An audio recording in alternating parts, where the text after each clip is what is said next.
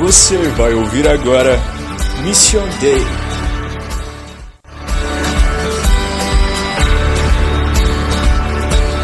Vivo hoje, estou aqui, pois Ele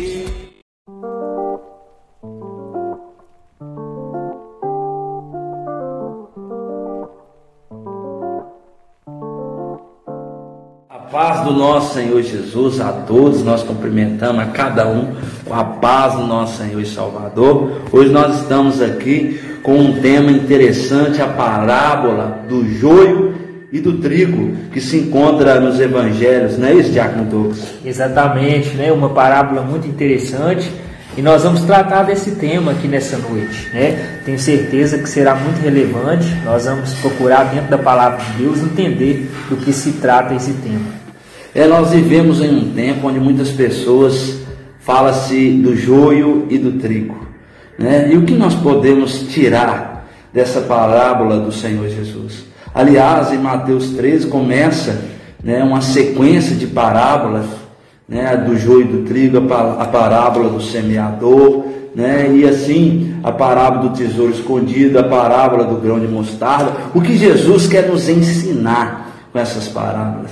Primeiro, as parábolas elas trazem verdades espirituais, né? Jesus usa o contexto da época, coisas do cotidiano, para ilustrar verdades do reino. É interessante essa forma de Jesus pregar o Evangelho. né? Ele usa, ele contextualiza aquilo que é prático para os seus ouvintes originais, para ficar de fácil entendimento. E ele ilustra essa parábola, a qual nós vamos falar sobre ela em Mateus 13, versículo a partir do versículo 24, aonde ele diz: "Mas o reino dos céus é semelhante ao homem que semeia a boa semente". No capítulo 13 ele já fala também do semeador. Quem é o semeador? É aquele que semeia a semente. O semeador é Deus. E aqui no versículo 24 ele diz: O homem que semeia boa semente no seu campo, mas dormindo os homens, aqui já se refere aos homens. Veio o seu inimigo e semeou o joio no meio do trigo e retirou-se. E quando a erva cresceu e frutificou, apareceu também. Apareceu também o joio. E os servos do pai de família, ainda um ter com ele, disseram-lhe: Senhor, não semeaste tu em teu campo boa semente? Por que então tem joio?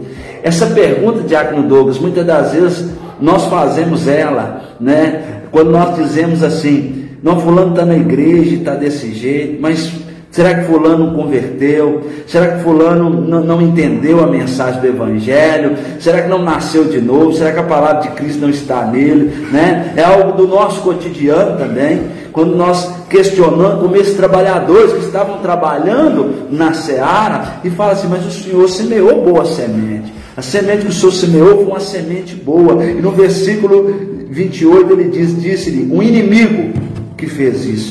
E os servos lhe disseram: Quer pois que vamos e arrancá-los?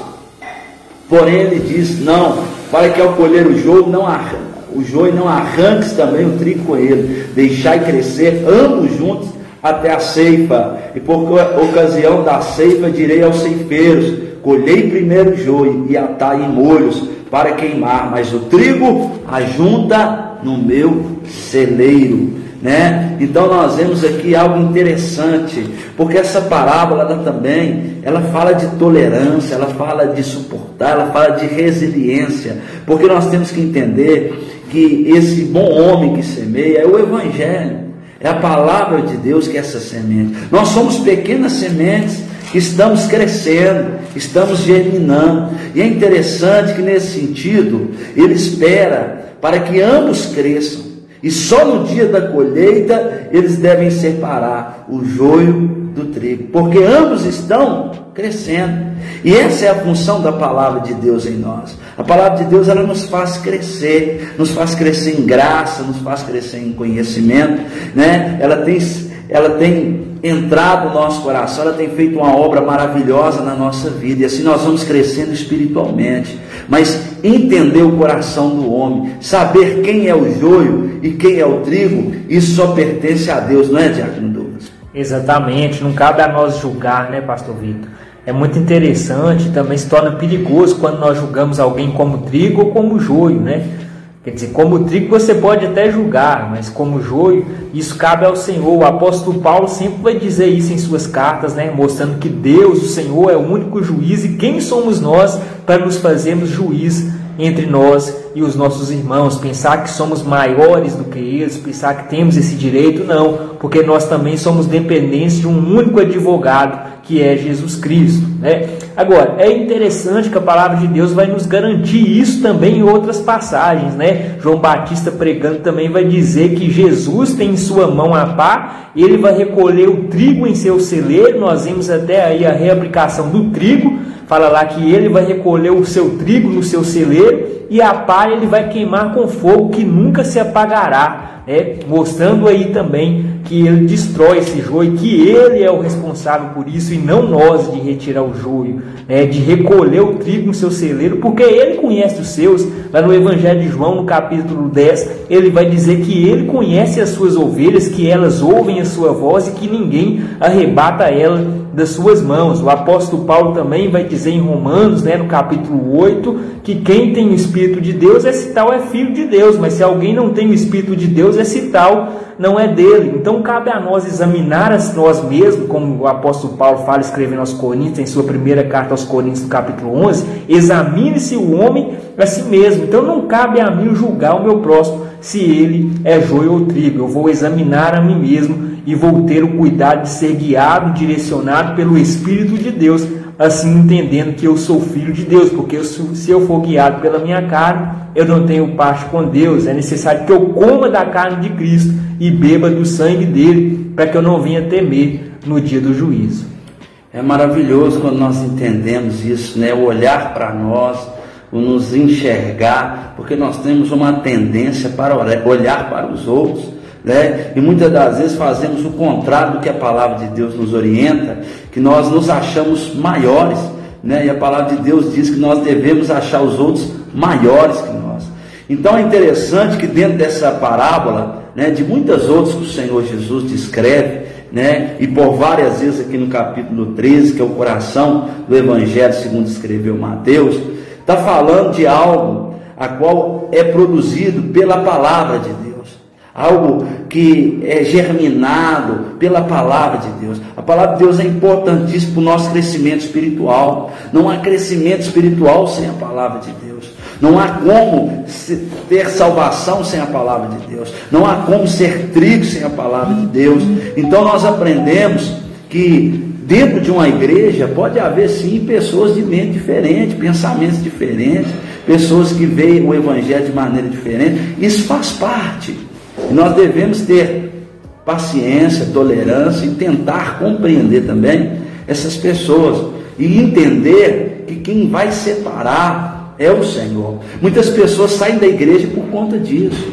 Né? Quando nós trazemos algo aqui para os irmãos que nos acompanham, seja na rádio, seja no Spotify, né? ou então no Facebook, como nós já fazemos, nós queremos trazer algo para se pensar né? algo para produzir edificação. Então nós entendemos que muitas pessoas elas saem da igreja por quê? Por conta de outra pessoa, por conta de outro irmão, de uma irmã que teve uma atitude estranha, agiu diferente, olhou diferente, e essa pessoa ela vai se frustrar por muitos lugares onde ela for, porque aonde ela for, Diácono Douglas, vai ter pessoas diferentes, Vai ter pessoas que são contrárias à sua opinião, que são contrárias à sua forma de pensar, de ver o Evangelho, ou até mesmo as suas atitudes vão ser reprovadas, mas nós devemos buscar agradar a Deus e entender que no nosso meio há pessoas ímpias, há pessoas que não vão entrar no reino do céu, que se encontram dentro de uma igreja evangélica, há pessoas que não vão subir, não vão encontrar com o Senhor, que se encontram também no nosso meio, né, no meio evangélico. Então nós não podemos é, afastar da presença de Deus ou é, desligar das igrejas, do ministério, por conta de outras pessoas. Essa parábola, essa parábola, ela nos instrui a isso, a entender que a seara, né, que a semente é a palavra de Deus, e ela tem que germinar. Aqueles que são de Cristo, a palavra de Deus ela vai germinar e vai frutificar. Quando Jesus fala do falso profeta, ele, ele diz exatamente isso. Ele diz que nós vamos conhecer a árvore pelos seus frutos. E é interessante que a parábola do trigo e do joio, ela mostra no final que no dia da colheita eles vão saber quem é o joio e quem é no trigo. Mas é no dia da colheita. Por quê? Porque vai separar, né? O joio vai ser jogado no fogo para ser queimado, porque não presta, né? E já o trigo vai ser recolhido para o celeiro do Pai, né? Para a glória aonde nós vamos estar com o Senhor Jesus. É interessante que o joio de Douglas, ele não dobra, só o trigo.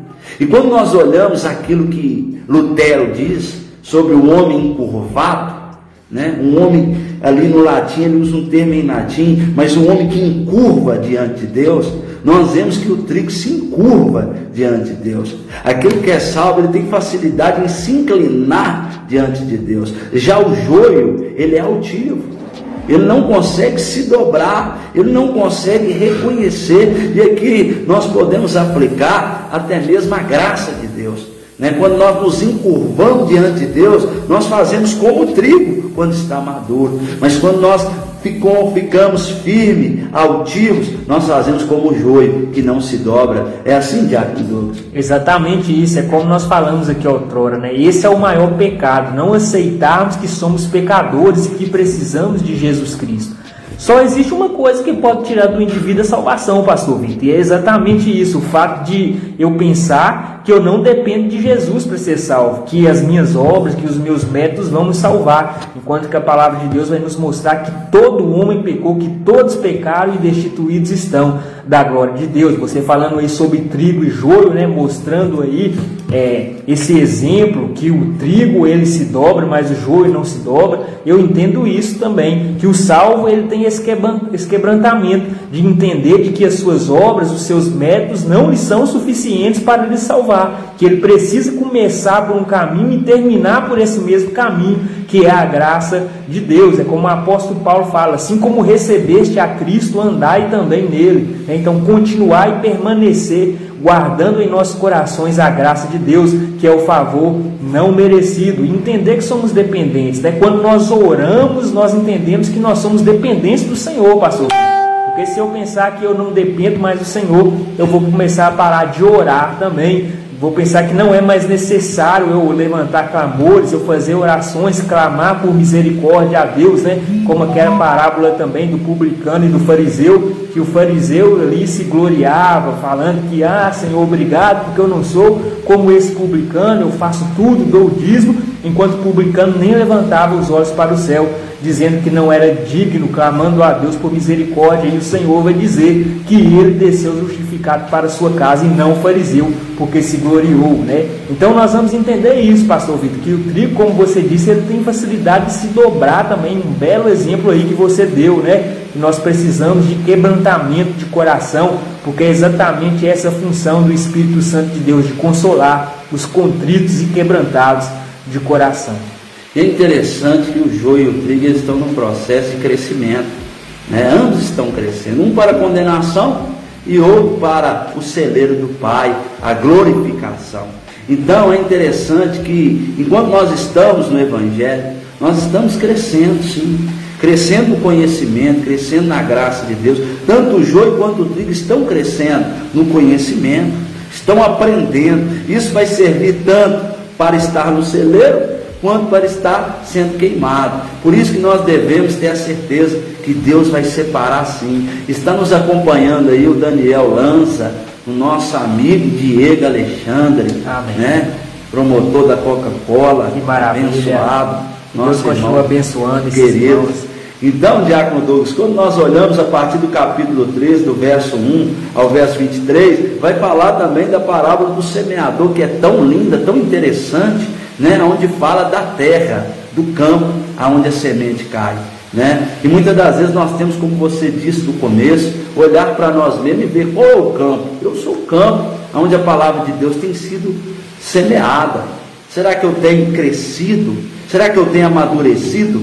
Ou eu tenho sido aquela semente que ela começa a brotar e as pedras impedem de crescer, ou os espinhos sufocam? Né? Nós vemos na parábola do grão de fermento também, o reino de Deus começa pequeno, ele vai crescendo, ele vai germinando. Na parábola do tesouro escondido também maravilhosa, aonde diz que o homem ele larga tudo que tem, né? vende tudo e vai buscar o verdadeiro tesouro. E nós vemos que quando nós temos Cristo, Cristo Jesus, é justamente isso que nós fazemos. Jesus passa a ser o centro da nossa vida. Jesus passa a ser a prioridade da nossa vida. E nós largamos tudo e colocamos Jesus sempre como centro. E muitas pessoas, às vezes, elas não entendem isso, elas não conseguem compreender né? como a gente tem prazer em ler a Bíblia, como a gente tem prazer em orar, estar em comunhão, estar na igreja, mas isso faz parte daquele que encontra o tesouro escondido, essa pérola.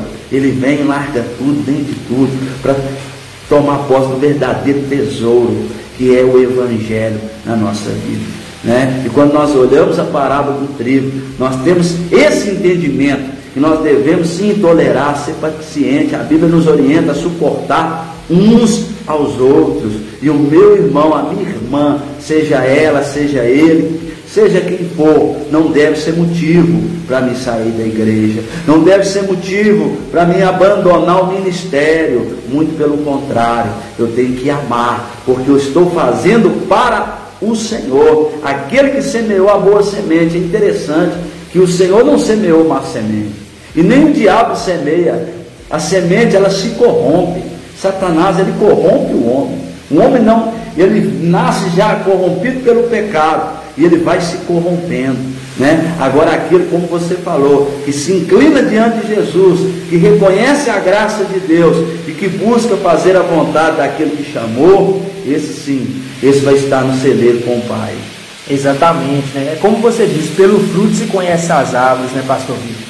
Nós entendemos que somos depravados, mas nós também entendemos que o sangue de Jesus nos purifica de todo pecado. O mérito é todo de Deus, é como o apóstolo Paulo fala, escrevendo aos Efésios, no capítulo 12, versículo 8: Pela graça sois salvos mediante a vossa fé. Isso não vem de vós, é um dom de Deus, não vem das obras para que ninguém se glorie. E lá também vai dizer que o Senhor Deus preparou as boas obras para que andássemos nela. Então tudo é por Deus, pastor Vitor. Eu acho muito interessante quando lá no final do livro de Romanos o apóstolo Paulo diz: Porque dele, por ele e para ele são todas as coisas. Porque é ele que planta, é ele que dá o crescimento. O apóstolo Paulo também diz isso. Quando o pessoal na igreja de Corinto estão discutindo, dizendo, ah, eu sou de Paulo, outros dizendo, eu sou de Apolo, ele fala, eu plantei e Apolo regou, mas quem deu o crescimento foi Deus. Sendo assim, tanto eu e Apolo não somos nada, mas Deus é, porque é Ele que dá o crescimento, a obra é dele, é, é Ele que recolhe no seu celeiro o seu trigo, Ele sabe aqueles que são seus. Então, quanto a isso, não precisamos de preocupar em nos julgar uns aos outros, né? nós devemos ter a alegria de pregar o Evangelho. É como nós vemos né, teólogos dizendo o seguinte: Lutero, ele fala o seguinte, que a nossa função é fazer com que o Evangelho chegue aos ouvidos e o Senhor fará com que chegue aos corações. Então nós não temos a capacidade de fazer nem que o Evangelho chegue aos nossos corações, pastor Vitor, quanto mais um dos outros. Então a nossa função é pregar o Evangelho, mas quem faz ele chegar ao coração é o Espírito de Deus, porque é Ele que regenera o homem, é Ele que nos transforma de glória em glória. É o que o apóstolo Paulo diz: Eu tenho por certo isso, que aquele que começou em vós a boa obra é fiel para completá-la até o dia de Jesus Cristo. E é por isso que ele vai dizer que é de glória em glória que nós somos transformados pelo Espírito do Senhor. Essa certeza nós temos, pastor Vitor, de que se somos quebrantados e reconhecemos que nossa salvação está em Jesus Cristo, nós podemos ter certeza de que somos salvos. É verdade, é interessante que os trabalhadores falam assim: você quer que nós vamos lá arrancar? Jesus, porém, diz: não para que ao colher o joio não arranques também o trigo com ele. É interessante se nós formos olhar uma questão de, de igreja, né, de, de congregação, muitas das vezes a pessoa fala assim, eu vou tirar fulano, né? A fulano tem que sair, Beltrano tem que sair, porque está causando prejuízo, está causando sofrimento. Eu já vi gente receber carta de expulsão de igreja. Mas você sabe, eu sei, nós sabemos quem é o joio e quem é o trigo. Nós não sabemos. Nós não sabemos. Há um tempo para todas as coisas debaixo do céu. Tem pessoas que têm um coração duro. Mas Deus é poderoso, Ele diz que tiraria o coração de pedra e colocaria o coração de carne. Deus transforma vidas. E nós, como cristãos, nós devemos sempre acreditar na transformação do ser humano, na mudança da pessoa. Nós temos que acreditar, o Evangelho nos ajuda a acreditar, o, Evangelho nos ensina a acreditar que a pessoa ela pode mudar a partir do momento que ela tem o conhecimento. A palavra do Senhor diz lá em João 8,32, né? Se pois o Filho vos libertar, verdadeiramente sereis livres, mas fala assim: conhecereis a verdade, e a verdade vos libertará. E a verdade que liberta é o Evangelho. A verdade que liberta da opressão, a verdade que, que liberta da condenação, é o Evangelho de Cristo. Por isso que nós não podemos arrancar, ninguém tem poder de arrancar porque não sabe, é só Deus que sonda e conhece o coração, esquadrinha os pensamentos. Talvez você julgue alguém pela aparência, por aquilo que você pensa. Quantas das vezes a gente julga uma pessoa sem conhecer? Alguém fala mal de alguém para nós, e quando você conhece a pessoa de vista e tem ali contato com ela, você já pensa naquilo que a pessoa falou, e você considera aquilo que a pessoa falou. Louvado seja o nome do Senhor, que Ele sonda né? A palavra do Senhor nos diz: quem conhecerá o coração do homem? Eu, Deus conhece, sonda os nossos corações, sabe os nossos pensamentos. Por isso que nós não devemos preocupar com o joio nem com o trigo. Nós devemos examinar nós mesmos, nós devemos pregar, como o diácono Douglas diz, né? É o Senhor que vai fazer a obra e levar essa palavra do ouvido para o coração. Nós somos como esses homens, semeadores, e ele fala, Senhor, nós vamos lá arrancar. Ele fala, não, por quê? Porque vocês não sabem, vocês podem tirar o joio e arrancar também o trigo com ele, vocês não sabem. Nós somos só semeadores. Quem vai separar é o nosso Senhor e Salvador Jesus Cristo. É exatamente isso, né, Pastor Vitor? Devemos, cabe a nós examinar a nós mesmos e não os outros, porque Ele é o justo juiz, como está escrito lá em Hebreus. Né? É muito interessante isso. Então é exatamente isso, né, Pastor Vitor? Nós temos essa certeza de que, se somos guiados pelo Espírito de Deus, nós somos sim filhos de Deus.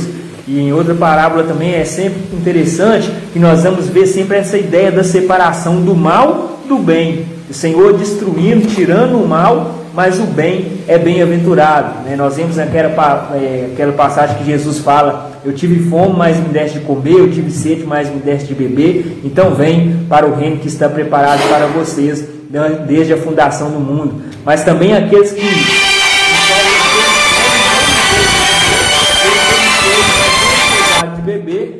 Ele diz que esses aí irão para a perdição. Em outro lugar também nós temos uma parábola, Jesus assemelhando o reino de Deus, Há uma rede que é puxada para a praia, do mar para a praia, cheia de peixes, pastor Vitor. E ali se assentam os homens e começa a separar os peixes bons dos peixes ruins. E o Senhor Jesus diz que assim também será. Os anjos do Senhor fará a separação entre homens bons e homens ruins, e os bons serão salvos, né? mas os ruins irão para a perdição. Então nós vemos sempre essa separação aí que é de responsabilidade do Senhor e não do homem, porque ele é suficientemente capaz para fazer isso e de fazer isso, porque lhe foi entregue o poder e a autoridade de fazê-lo. É maravilhoso, porque o Filho do homem, o Senhor Jesus, é aquele que semeia, é Ele que semeia. Nós somos apenas os trabalhadores no campo. É o maligno, é o nosso inimigo, que muitas das vezes são os filhos da desobediência, são essas sementes ruins. Mas nós sabemos que no dia que o Senhor Jesus vier, Ele vai separar e que Ele possa nos encontrar como trigo, preparado para estar no celeiro. Que o Senhor nos dê oportunidade, que o Senhor nos dê crescimento, de amadurecer, de crescer na fé e se tornar testemunhas do seu Evangelho. Que Deus abençoe a todos. Até uma próxima oportunidade e a paz do nosso Senhor Jesus. Amém. Foi maravilhosa essa live. É muito interessante isso, Pastor Vitor.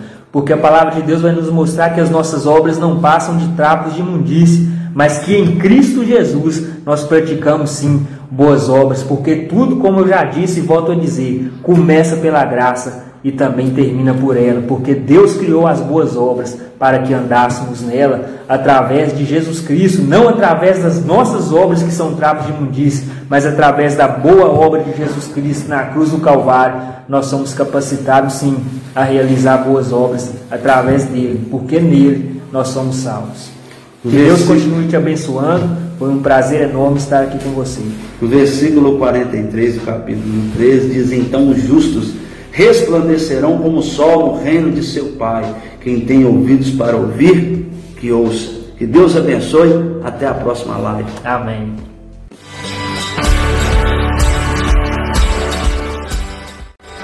Você acabou de ouvir Mission Day.